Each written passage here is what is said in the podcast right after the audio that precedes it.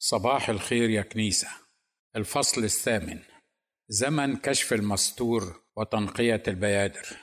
لعله من المهم والعدل فيما يتعلق بالكنيسة الإنجيلية على اختلاف مذاهبها في مصر أن أبدأ هذا المقال بالإقرار أنه لا علاقة على الإطلاق بما سأكتبه فيه من آراء وقضايا وحقائق وبين الكنيسة الإنجيلية الوطنية المصرية.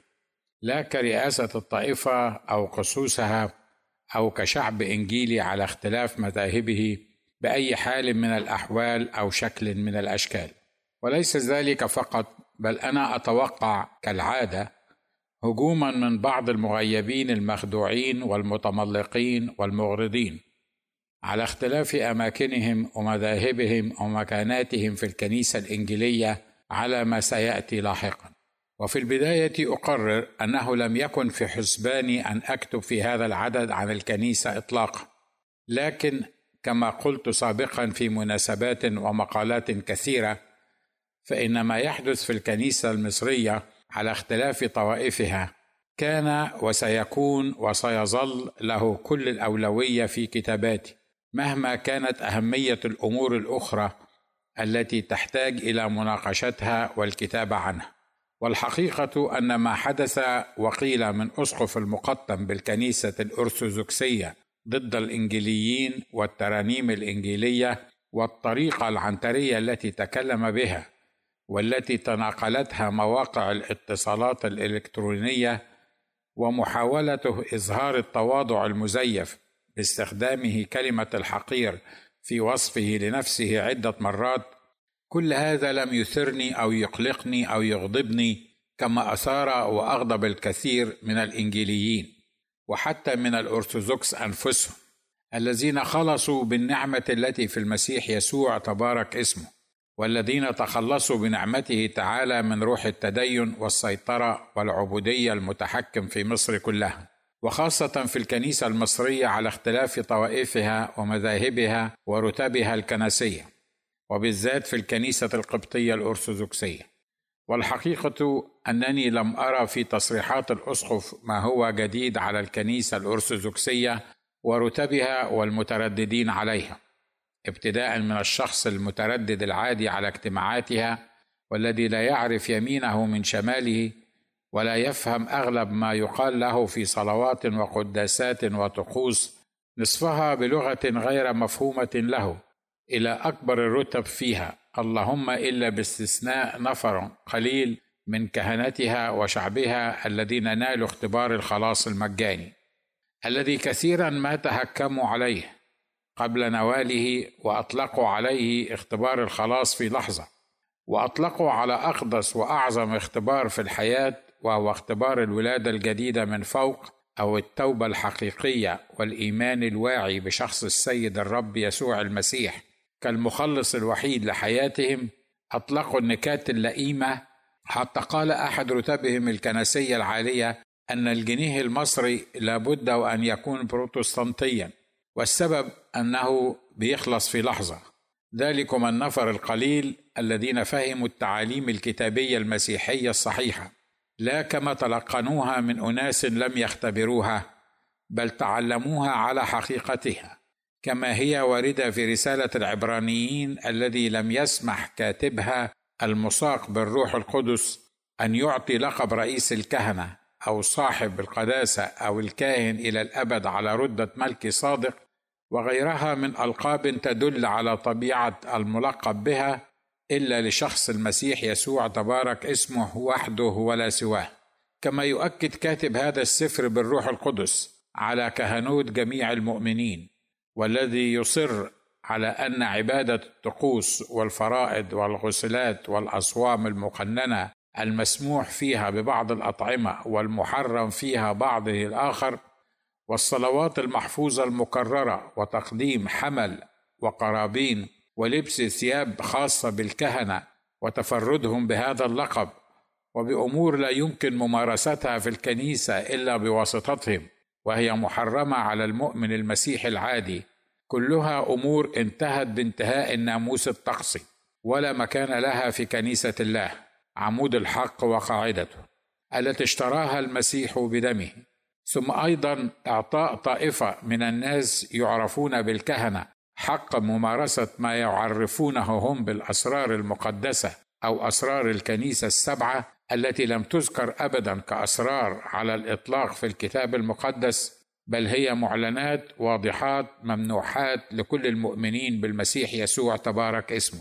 ناهيك عن الألقاب الكنسية التي نص الكتاب المقدس حرفيا على تحريم استخدامها عندما يعامل ويخاطب الناس بعضهم البعض بدءا من لفظة أبونا ونهاية بصاحب الغبطة وصاحب القداسة ورئيس الرعاة. وراعي الرعاة وغيرها مما حرم القدير استخدامه في وصف البشر مهما كانت رتبهم وعظمتهم ورفعة كراسيهم. وهذا ما قاله المسيح لتلاميذه والذين التزموا هم بتنفيذه إلى أن قام من ادعوا أنهم خلفاء لمرقس الرسول في مصر أو بطرس الرسول في روما أو توما الرسول في الهند. وغيرهم من هؤلاء التلاميذ فاتخذوا القابا وصفات ووظائف ومكانات لم تعط لهم بواسطة المسيح ولا تلاميذه. وأصبح الانحناء ولمس الأرض وتقبيل الأيادي أمام الرتبة الكنسية حتمية لمن يريد الاقتراب منهم. ولا بد أن يبدأ الحديث بنقبل الأيادي يا أبانا أو يا قدس ابونا أو يا سيدنا كل حسب رتبته. وإذا تواجد أحدهم في مجلس ما لا يستطيع غيره أن يتقدم لخدمة الكلمة أو قراءة الإنجيل أو بداية الاجتماع إلا قبل أن يرشم هو علامة الصليب اولا ويعطي لمن يريد أن يتكلم الحل بالكلام. بالرغم مما جاء في إنجيل متى بالأصحاح الثالث عشر العدد من ستة إلى 11 وما نصه. ويحبون المتكأ الأول في الولائم والمجالس الأولى في المجامع والتحيات في الأسواق وأن يدعوهم الناس سيدي سيدي. وأما أنتم فلا تدعوا سيدي لأن معلمكم واحد المسيح وأنتم جميعا إخوة. ولا تدعوا لكم أبا على الأرض لأن أباكم واحد الذي في السماوات. ولا تدعوا معلمين لأن معلمكم واحد المسيح. وأكبركم يكون خادما لكم. فمن يرفع نفسه يتضع ومن يضع نفسه يرتفع. ومع أنه من الواضح أن المسيح تبارك اسمه كان يتكلم عن كهنه وكتبه وفريس العهد القديم في فترة وجوده على الأرض إلا أن الوصايا الكتابية لا تعرف الزمن أو الحدود بل هي صالحة لكل وقت وزمان وبالأخص في هذه الأيام الشريرة التي نعيش فيها. فإن كانت تلك هي وصايا العهد القديم قبل حلول الروح القدس وسكناه في البشر ومساعدته لهم لتتميم وصايا الله يوم أن كانت شريعة عين بعين وسن بسن وكسر بكسر قائمة. فكم وكم يكون الحال اليوم؟ فتخيل معي عزيز القارئ أن أحدهم تجرأ وخاطب رتبة كنسية كبيرة أو صغيرة بالقول الأخ فلان ماذا عساه أن يلقى؟ والحقيقة أن كلام أسقف المقطم لم يزعجني ابدا. لأنني أثق أن هناك في علم الله السابق ما يعرف بالأزمنة والأوقات. وأيضا لأنني أؤمن وأثق أن الزمن الذي نعيش فيه هو زمن كشف المستور وتنقية البيادر وما يترتب على هذا الكشف والتنقية من مواقف وتصرفات وأفعال واتهامات ومراوغات وقيام وسقوط كثيرين. تلك الأمور التي عادة ما تكون موجودة لمدة قصيرة أو طويلة من الزمان قبل كشف المستور وتنقية البيادر لكنها عادة ما تكون مختفية تحت غطاءات التواضع الكاذب أو مزج السياسة بالدين أو عدم وجود الوقت المناسب لإعلان ما بداخل الإنسان أو الأسقف أو الطائفة من اتجاهات وقناعات. وقد تكون من عداوات ومؤامرات ضد الآخر. وقد تكون مختفية خلف غطاء الخوف من كلام الناس ومحاولة تجنب ما أسميناه نشر الغسيل الوسخ أو محاولة التجمل والتمثيل والظهور بما يخالف الواقع ويناقض الحقيقة. وقد تكون مختفية بسبب وجود الرجل اللئيم الذي يفعل ما يريد ويزرع خصومات بين الإخوة في الكنيسة أو الطائفة أو حتى الدين الواحد ككل لكنه لا يظهر في الصورة. فيتلون بكل لون كالحرباء ليصل إلى مبتغاه. وعادة ما يكون هذا الرجل قد تمتع بكرس عال لا يدن منه الآخرون وبشعبية بالغة منقطعة النظير. فلا يستطيع من هم مثلي من المواطنين العاديين المسيحيين أن يقترب منه أو ينتقد تصرفاته. أو حتى يفكر في عقله الباطن أن لمثل هذا الإنسان نواقص وأنه في الموازين إلى فوق مثلنا نحن البشر. فالناس تتبعه كالعميان وهو يقودهم على هواه. والويل كل الويل لمن يجرؤ على انتقاده أو سؤاله عما يعمل. ويخطئ من يظن أن كشف المستور وتنقية البيادر وزمن الانتقام والتصحيح يطبق فقط على غير المسيحيين أو غير المؤمنين به تبارك اسمه أو أصحاب طائفة أو ملة أو دين دون الآخر.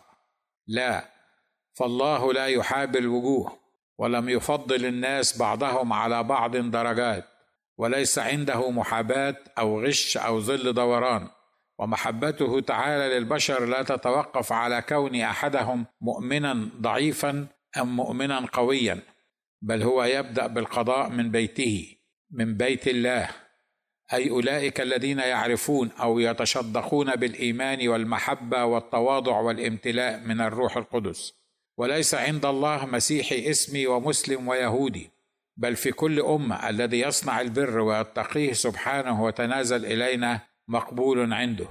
وهو الذي خلق من دم واحد كل أمة على وجه هذه الأرض فقادة الكنيسة وشعبها والإخوان المسلمون والسلفيون والأحزاب والداعشيون والقاعديون والصوفيون كلهم سواسية أمامه سبحانه فهو خالق الكل وهو رب الكل وهو إله الكل وديان الجميع بنفس القسط والميزان وهو الذي يمطر على الأشرار والصالحين ويشرق شمسه على الأبرار والطالحين.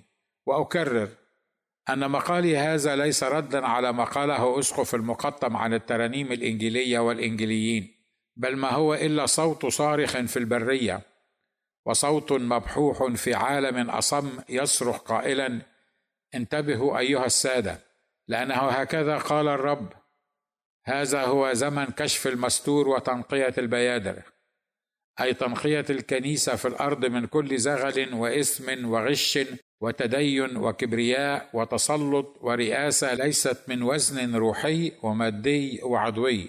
زمن سأترك فيه قراءات العبادات غير المسيحية وغير الموحى بها تقرأ في مباني كنائسكم بدعوى المصالحة ومد الجسور وإظهار محبة المسيح. وسأترك تعاليم ضد المسيح التي استهنتم بها تتغلغل في جماعاتكم. فتأتي سنة عقابكم يقول الرب. وسأعاقب أنا الزانية العظيمة التي انغمست في العالم وأضلت شعبي وأشركت بي أنا الحي إلى أبد الأبدين وأعطت ألقابي لآخر. ها هي أيام تأتي يقول الرب فيها أزحزح الرياسات البشرية وأكشف الشر المستتر في جماعاتكم وتجمعاتكم وأجعل الذين يقولون أنهم شعبي وهم ليسوا شعبي والذين يقولون أنهم كهنتي وهم ليسوا بكهنتي. يصرخون من كثرة المظالم. يقول القدوس القادر على كل شيء. والآن قد وضعت الفأس على أصل الشجر. فكل شجرة لا تصنع ثمرا جيدا تقطع وتلقى في النار. وقريبا سيأتي الذي رفشه في يده. وسينقي بيضره ويجمع قمحه إلى المخزن. وأما التبن فيحرقه بنار لا تطفأ. أما قطيع الصغير البقية التقية التي لم تحن ركبه لإله غيري فسترى مجدي وستعرف أنني أنا الله القادر على إعالتها وإنقاذها حتى في الزمن العصيب الآتي على الأرض كلها قريبا يقول الكائن والذي كان والذي يأتي. ولعل السؤال الذي يطرح نفسه اليوم في هذا المقام لماذا الآن في هذا التوقيت بالذات يتكلم أسقف المقطم عن الترانيم البروتستانتية؟ هل أصبحت الثورات وتصفية الحسابات جزءا من المزاج المصري؟ حتى أنه إن لم يجد حتى المسؤولين عن الكنيسة ما ينشغلون به خارجها بحثوا عن مشكلات أو اختلقوا مشكلات داخلها لتظل متوترة الأعصاب ثائره غاضبة باستمرار ويستمر الإبقاء على حالة الحرب النفسية الداخلية؟ لماذا هذه الدعايات والعروض الإعلامية على الفيسبوك وتناقل الأخبار بهذه الطريقة التلفزيونية التي تزيد من تأزم الموقف وتعطيه حجما أكبر من حجمه. هل هذه هي أهم مشاكل الكنيسة القبطية الأرثوذكسية الآن حتى إنها طغت على كل ما عداها في هذه الأيام؟ هل كف الإخوان عن حرق كنائسنا أو أرجعت لنا حقوقنا القبطية المهضومة والمسروقه منا على مر العصور يا حضرة الأسقف؟ حتى تفجر قضية الترانيم البروتستانتية ثم ما علاقة الترانيم البروتستانتية على حد قولك مع عدم ممارسة سر الاعتراف وأن المرنمين معظمهم لا يعترفون وليس لديهم أب اعتراف وأن معظمهم لم يحضر الكنيسة منذ زمن. هل ما زلتم تستخدمون ما تطلقون عليه سر الاعتراف في السيطرة على الشباب والتحكم في دخولهم وخروجهم ومصائرهم ألا يعلم حضرة الأسقف أن هذه الترانيم البروتستانتية التي قررت فجأة منعها وعدم الترنم بها في أبروشيتك إنما ترنم منذ عشرات السنين وقبل أن يتم رسامتك أسقف على هذه المنطقة كلها؟ وهل تعلم أن النهضة في الترنيمه التي حدثت في الكنيسة الأرثوذكسية كانت من خلال الترانيم التي تسميها أنت ترانيم إنجيلية بروتستانتية وأقصد أنها نابعة من كتاب ومرنمين وملحنين تابعين للكنيسة الإنجيلية. هل حقا توجد ترانيم إنجيلية وأخرى أرثوذكسية وثالثة كاثوليكية؟ أليست الترانيم هي مناجاة وتسبيح وتعظيم وطلبه للمسيح الواحد الذي صلى قبل صلبه أن نكون جميعا واحدا كما أنه هو والآب واحد. هل الموضوع هو موضوع ترانيم بروتستانتية أم أن الموضوع أن لديك في كنيسة المقدم بالذات كاهنا ارثوذكسيا ممتلئا من الروح القدس يتكلم بكلام الله بكل مجاهرة ويستخدمه المسيح في صنع المعجزات الروحية والجسدية والتعليمية وإخراج الشياطين؟ وقد أصبح في تواضعه واحدا من أشهر الكهنة الأرثوذكس. ليس في مصر وحدها بل على مستوى العالم أجمع. بل وأشهر منك أنت شخصيا بالرغم من عدم ظهوره على الفضائيات وانقطاعه في أغلب الوقت للعبادة والصلاة وخدمة الرب في شعبه الفقير الذي يحيا وسط أكوام من الزبالة. أثق أنك تعرف عن أي كاهن بالضبط أتكلم أنا. وأثق أنك تعرف أين قبل هذا الكاهن الحياة الجديدة في المسيح؟ وكيف بدأ هذا الكاهن خدمته؟ وكيف تخلى عن كل ما يملك وأصبح مجرد كاهن؟ وكيف وصل صيته وسمعته إلى أقصى الأرض؟ وهو معروف ليس أكثر منك فحسب بل أكثر من كل أعضاء مجمعكم الذي تطلقون عليه المجمع المقدس. أثق أنك تعلم بالمحاولات العديدة التي حاولها آخرون غيرك من الأساقفة والرياسات السابقة لقلع هذا الكاهن من مكانه ولم يستطيعوا لما له من مكانة عظيمة في قلوب المسيحيين الأرثوذكس والانجيليين والكاثوليك وحتى مسلمي المقطم. أخشى أن يكون هذا هو السبب الحقيقي وراء هجومك على البروتستانت لأنك تتهم أنه بروتستانتي ودليلك الوحيد على ذلك أنه يسمح للمرنمين الأرثوذكس أن يرنموا ترانيم إنجيلية. هل تقصد حقا يا حضرة الأسقف أن تعيد شعبك وشباب كنيستك إلى عصر ترانيمكم القديمة؟ يا محبا مات عن جنس البشر. واسمع صراخ يا سيدي وكنيسة القبطية. ومرة تهت بعيدا مع كل احترامي لهذا التراث القديم من الترانيم التي كان أبي الذي توفاه الله منذ أكثر من ربع قرن. عن عمر يناهز الخمسة وسبعين عاما يرنمها. ألا تعلم أننا في عصر ما بعد الروك والرول؟ ألا تعلم أن الكتاب المقدس الذي بين يديك نفسه هو ترجمة وطباعة وتوزيع إنجيلي أعلم ما يمكنك أن تعمل للتغلب على مشكلة عدم وجود ترانيم أرثوذكسية بعدد يكفي لشعب كنيستكم.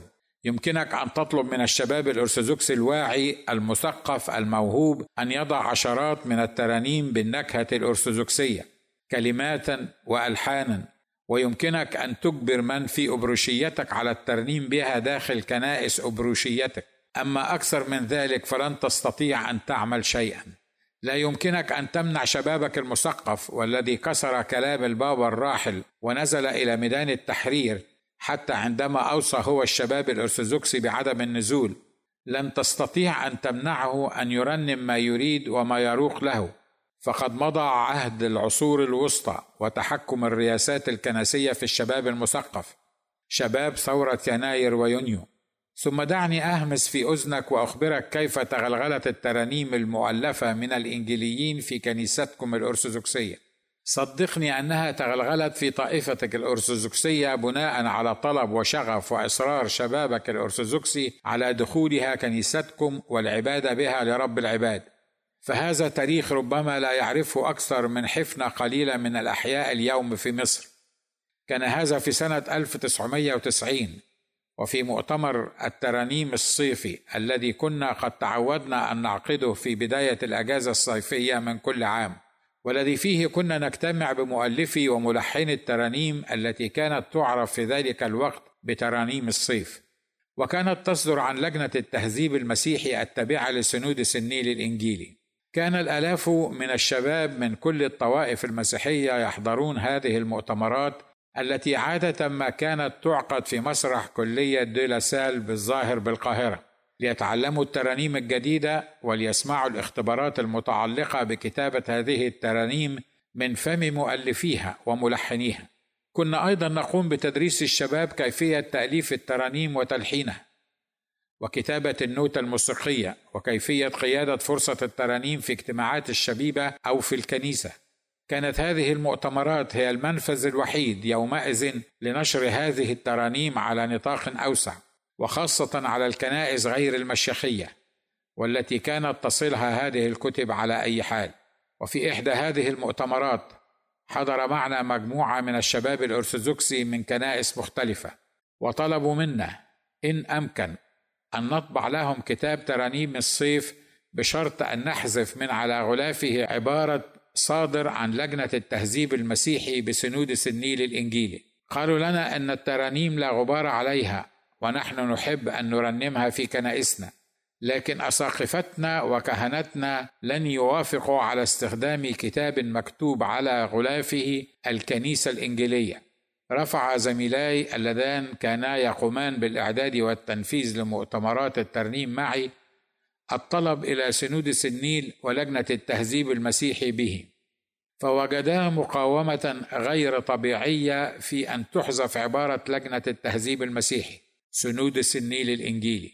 واستمر الكر والفر في هذه المعركة طويلا حتى وافق المسؤولون عن مجلس التهذيب المسيحي يومئذ على رفع اسم سنود النيل الإنجيلي من على بضعة آلاف نسخة من كتاب ترانيم الصيف. وقاموا بطبعه للراغبين من المذاهب الأخرى. ليس فقط الأرثوذكسية بل حتى الإنجيلية غير المشيخية منها. الراغبين في الحصول عليه واستخدامه في اجتماعاته. والحقيقة أنهم ما وافقوا إلا بصعوبة بالغة. وبعد أن أعلمنا الإخوة والأخوات الأرثوذكس أنهم على كل حال سوف يستنسخون الكتاب ويستخدمونه في كنائسهم.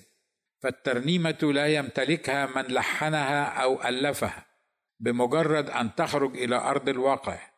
إلا بقدر ما يمتلك الإنسان الهواء الذي يتنفسه. وهكذا دخلت يا حضرة الأسقف الترانيم الإنجيلية إلى الكنيسة الأرثوذكسية. أما اليوم وفي عصر الإنترنت والفضائيات والأقمار الصناعية فلم تعد هناك حاجة لأن تطبع كتب ترنيم تحمل أو لا تحمل اسم كنيسة أو طائفة. فما يذاع على الفضائيات من الترانيم لا يمكن الإحاطة به كله أو تعلمه. حتى لو تفرغ المرء لمحاولة الإلمام به. وإن محاولتك لمنع استخدام الترانيم الإنجيلية في الكنيسة الأرثوذكسية في المقطم لمدة ساعتين في الأسبوع ستنجح بلا شك. لكن لا تنسى أنك لن تستطيع أن تمنع شباب ثورة 2011 من ترنيم الترانيم البروتستانتية في بيوتهم وسياراتهم والاجتماعات غير الأرثوذكسية التي يحضرونها. ولن تستطيع أن تكمم أفواههم في بيوتهم وكلياتهم وشوارعهم. وستكون النتيجة الحتمية الطبيعية أن الشباب سيستخف بكلامك كما استخفوا بكلام ورفضوا الخضوع لمن أمرهم بأن لا ينزلوا إلى ميدان التحرير. والحقيقة أنني لا أجد سببا انسانيا مقنعا لهذه الحادثة إلا أننا في زمن كشف المستور وتنقية البيادر وقد بدأ بالفعل من خلال هذه الحادثة كشف المستور وسيعقبه تنقية البيادر. أليس هذا ما فعله المولى مع الإخوان المسلمين؟ فلقد فضح المولى تبارك اسمه الإخوان المسلمين ونواياهم وأعمالهم وخباياهم في غضون العام الواحد وأنه اليوم ليلتفت سبحانه للكنيسة لنفس السبب. ثم لماذا في هذه الأيام بالذات؟ التي أنشئ فيها مجلس الكنائس المصرية الموحد والذي من بين أهدافه التقارب بين الكنائس المسيحية بالرغم من أنها لا تحتاج إلى مجلس للتقارب وتتحد بل تحتاج إلى روح الله وفكر المسيح وتواضعه وإخلاصه وقوته لكي تلتصق وتحب بعضها البعض. هل اقحم الإنجيليون أنفسهم أو ترانيمهم أو خدماتهم على شباب الكنيسة الأرثوذكسية حتى يتكلم الأسقف بهذه الثورة العارمة ضد كل ما هو إنجيلي؟ والحقيقة تقال أن جناب الأسقف مغرور في موقفه من الترانيم الإنجيلية والخدمات الإنجيلية وبيوت المؤتمرات الإنجيلية التي يؤمها الآلاف من الشباب الارثوذكسي عشرات المرات كل عام. فهذا هو ميراث السنين من التعالي واتهام الإنجيليين بأنهم ذئاب خاطفة وأنهم أجانب وأنهم غير مسيحيين بالمرة وغيرها من الأوصاف والتهم الكريهة التي ألصقها بعض القادة الأرثوذكس بالانجيليين والأمر ليس بجديد كما قلت فبدعوى الحفاظ على التعليم وعلى الكنيسة الأرثوذكسية الأم حرم الراحل البطريرك الشنودة الثالث على القسوس الإنجيليين أن يشتركوا حتى في صلوات الجنازات في القرى النائية ما دام الميت أرثوذكسي. وحرم على القسوس الإنجيليين على اختلاف مذاهبهم حتى أن يقرأوا الكتاب المقدس على منابر الكنيسة الأرثوذكسية. ولا زلت أتذكر ما قاله لشابة كانت تسأله في اجتماعه الاسبوعي عن كيف تتصرف في ورطة حدثت لها حيث تقدم لها عريس كامل الأوصاف من كل ناحية غير أنه إنجيلي فكان رده عليها يا بنتي اتجوزي واحد مسلم وما تتجوزيش واحد إنجيلي. وكم من مرة طلب الكهنة والأساقفة من الزوجين اللذين يريدان أن يتناولا في الكنيسة الأرثوذكسية أو أن يعمدا ابنا أو ابنة أو حتى يزوجا ابنا أو ابنة لهما أن يعقدا قرانهما من جديد. لأن الزواج الإنجيلي الذي تم بينهما منذ ثلاثين عام مضت ليس زواجا شرعيا وبالتالي فهما في حالة زنا إلى أن يتزوجا أرثوذكسيا. ولا زلت محتفظا بمقطع من فيديو تم أخذه في إحدى خيام مولد ميت دمسيس.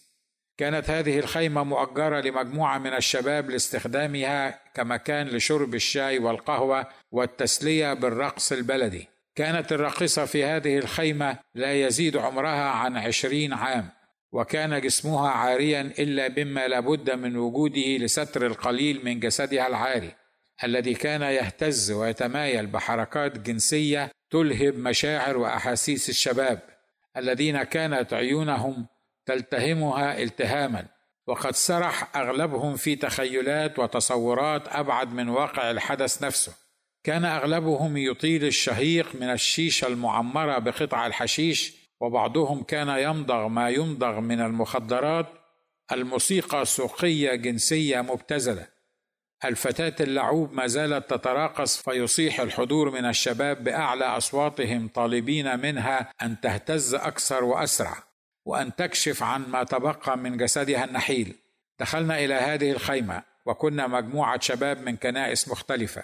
ومن بيننا بعض الإخوة والأخوات الأرثوذكس أبا وجدا.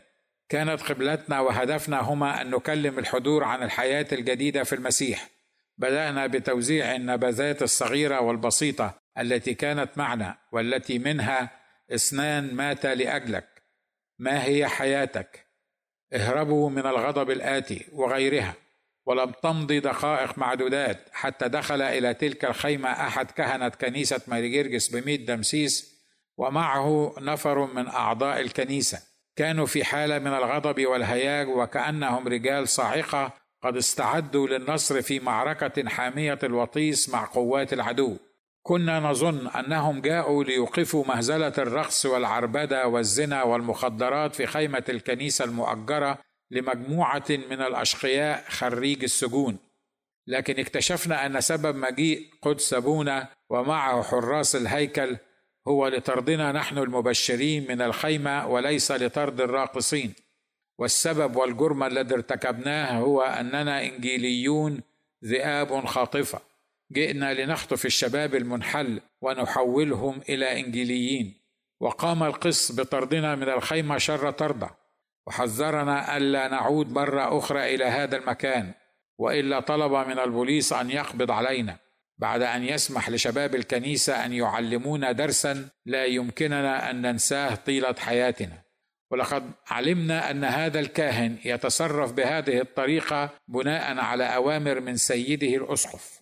ولا عجب أنه بدلا من أن تربح الكنيسة اليوم الجموع الخائفة المحبطة التائهة اللاهثه لإيجاد من يعطيها املا تحيا لأجله المحتاجة للمسيح يسوع مصدر السلام والراحة والفرح كانت الكنيسة بتصرفاتها الرعناء وتسرعها في مد الجسور مع الأشرار والقتله والظالمين وتأييدها من لا يكرهون شيئا أكثر من كرههم لحقيقة صلب وقيامة المسيح من الأموات كانت سببا في أن الشباب المسيحي والمسلم قد ألحد وكفر برب السماء والأرض وأعلن عن نفسه كملحد وهو اليوم يتفاخر بإلحاده ويجر من هم على شاكلته معه للجحيم الأبدي بسبب إلحاده.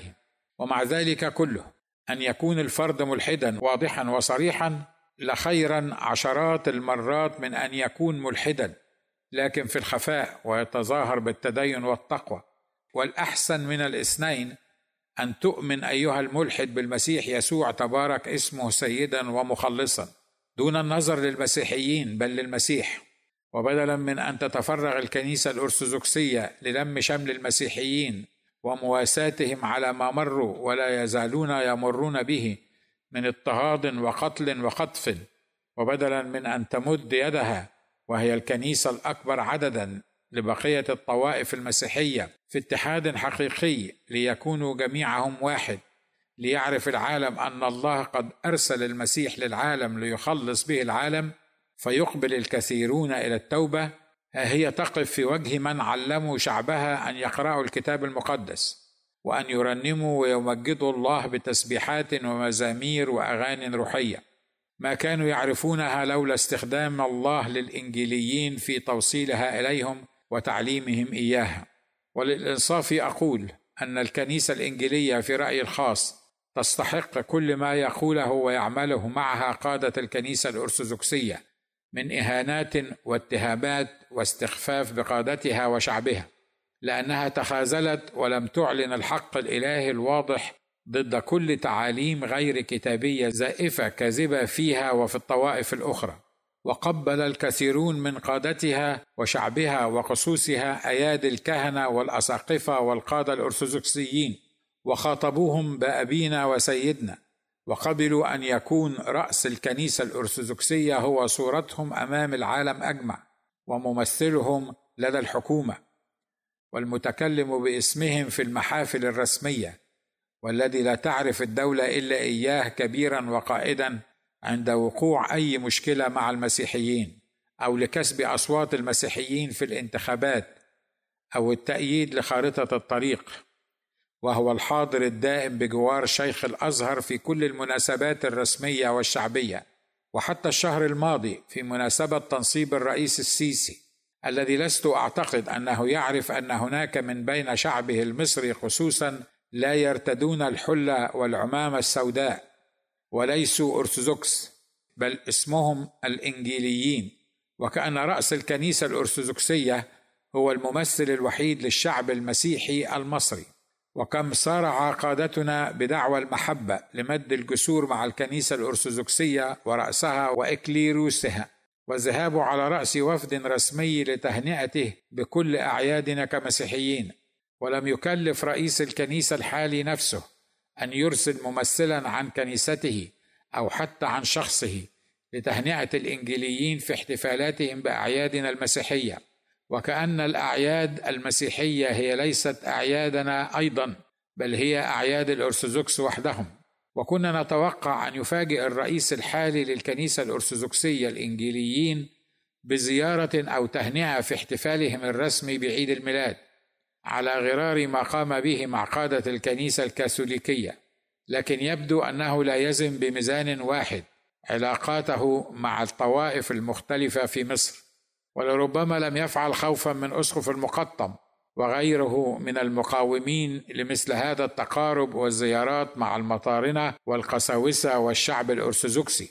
وكم تقاعس الانجيليون حتى عن الوصول للشعب الأرثوذكسي برسالة المسيح الحي حتى لا نغضبهم وخوفا من ردود أفعالهم. حتى تجرأ أحد أساقفتهم وقال في لقاء مباشر على الهواء أن الانجيليين ليسوا بمصريين. وما آلينا جهدا من أن نثبت لهم أننا لا نبشر احدا منهم. واكتفينا بالخضوع والخنوع وانشغالنا بمشاكلنا ومذاهبنا وانتخاباتنا. ولم نفكر يوما كشعب أو قاده أن نتحرك للعمل المسيحي والمرسلي في مصر وفقا لخطة مدروسة معلنة من قبل المولى تبارك اسمه. وتسامحنا مع شعبنا وخدامنا وحتى بعض خصوصنا عندما اختلطوا بالكنيسة الأرثوذكسية. فدخلت التعاليم الأرثوذكسية إلى كنيستنا الإنجيلية واختلط الحابل بالنابل. وظننا أننا نتصرف بطريقة مسيحية لإظهار المحبة لهم ولم نقتنع أن النمر لا يغير رقته والكوشي لا يغير لون جلده. إن لم يغيره القادر على كل شيء. ليت الكنيسة الإنجيلية على اختلاف طوائفها أن تتعلم الدرس وتعلم أن محاربتنا ليست مع لحم ودم. بل مع الرؤساء والسلاطين وقوات الشر الروحية في السماويات وأن جسورنا أيضا لا يجب أن تمتد مع اللحم والدم بل مع الله ومع كلمته السيد الرب يسوع المسيح. ليت الكنيسة الإنجيلية أن تتعلم أنه لن يشفع لكم عند الرتب الكنسية الأرثوذكسية إن قلتم على الضوء الذي كان يتحرك فوق كنيسة الوراق أنه أحد ظهورات العذراء مريم وإن ناديتم الأساقفة بلقب سيدنا. الذي نهاهم المسيح نفسه عن قبوله من الناس. أو إن قلتم للخصوص نقبل الأيادي يا قدس ابونا أو إن أذعتم القداسات وصلوات الاجبيه وسمحتم بذكر الشفاعات من على منابركم وفضائياتكم المسيحية التي يمتلكها الانجيليون ولن يغير مجلس الكنائس المصري الموحد. ولن تغير اللقاءات والمؤتمرات والندوات والزيارات المتبادلة بينكم وبين الأرثوذكس من نظرتهم لكم كذئاب خاطفة ولن يغيرهم ويغيركم إلا روح الله وهو القادر الوحيد على تحريركم جميعا من روح الغي والتدين والانقسام. وإنني أطالب رئيس الكنيسة الأرثوذكسية أن يقدم اعتذارا رسميا مكتوبا للشعب الانجيلي المصري وأن يتخذ من الإجراءات المعلنة ما يمنع من على شاكلة أسقف المقطم من تكرار ما حدث. كما أطالبه بسرعة اتخاذ قرارات حاسمة وعملية ورادعه لإنهاء حالة الحرب الباردة بين الكنيسة الأرثوذكسية والكنيسة الإنجيلية في مصر والتي يعرفها جيدا كل مسيحي مصري على اختلاف طائفته. وأن يدرك أن الشعب الإنجيلي لن يعود ليدور في فلك الكنيسة الأرثوذكسية فيما بعد وأن الشباب المسيحي الإنجيلي المكرس لخدمة السيد لا يمكنه أن يكف عن تقديم المسيح يسوع كالمخلص الوحيد للشباب الأرثوذكسي الذي لم يختبر معظمه خلاص المسيح الحي فقط بالإيمان به تبارك اسمه. حتى لو كره المطارنة والأساقفة فالمولودون ثانية ليس بمشيئة جسد أو مشيئة رجل أو عمل معمودية من الماء لا تغسل إلا أوساخ الجسد فقط لا يمكنهم أن يكفوا عن التبشير باسمه ربا وسيدا ومخلصا. اللهم اهدي كنيستك إلى الحق المبين. واغفر اسم ابائنا وكهنتنا وقسوسنا واساقفتنا يا رب العالمين. واهدنا جميعا إلى ما فيه خير بيعتك يا ارحم الراحمين. وعلمنا الحب والمغفرة والرحمة. وابعد عنا الضالين. واكشف عن عيوننا فنرى حقك الغالي الثمين ووحد قلوبنا واصلح عقولنا وتوفنا مع أحبائك المقربين